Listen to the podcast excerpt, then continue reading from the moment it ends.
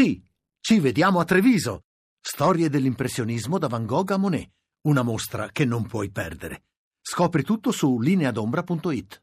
Adriana Bizzari, responsabile scuola di cittadinanza attiva. Per affrontare un terremoto molto importante è la prevenzione, sapere cosa fare, la preparazione, l'educazione, soprattutto nelle scuole. Voi avete presentato un mese fa il quattordicesimo rapporto sulla sicurezza nelle scuole. Qual è la loro preparazione? Ancora la preparazione stenta ad essere adeguata a nostro parere, questo da parte di tutti, del personale scolastico, dei dirigenti e degli studenti. Quante scuole hanno un piano di evacuazione in caso di terremoto? Quante fanno esercitazione? Le prove di evacuazione più diffuse sono per il rischio incendi, perché questo prevede la normativa, ma come sappiamo l'incendio è uno dei rischi invece più rari che riguardino le scuole. Quello che noi suggeriamo sempre è di puntare l'attenzione sulla prevenzione rispetto al rischio sismico e rispetto al rischio alluvione, ma anche qui ci siamo accorti che sì, le prove di evacuazione si fanno nelle scuole molto più che negli altri ambiti lavorativi, però si fanno male, le prove devono essere a sorpresa, a tempo di record, record frequenti, la legge ne prevede due all'anno, ma andrebbero fatte molte di più proprio perché i comportamenti richiesti dovrebbero essere automatici. Ci può fare un vademecum di che cosa si deve fare in caso di un'emergenza? La segnaletica deve essere visibile e così il piano di evacuazione, chiunque entri nella scuola deve visivamente capire dove si trova e come fare per uscire. I segnali di allarme devono essere conosciuti da tutti e diversi rispetto ai tipi di rischio. Incendi incendio e terremoto un tipo di segnale e eh, alluvione un altro tipo di segnale. Va individuata l'area di attesa all'esterno della scuola se si tratta del terremoto o dell'incendio, all'interno nei piani alti se si tratta di alluvione. Le uscite di emergenza, far sì che siano sempre libere, è una pessima abitudine quella che le scuole hanno di ingombrarle. Il registro di classe, ora abbiamo il registro elettronico, noi chiediamo che invece ci sia sempre una copia cartacea dell'elenco degli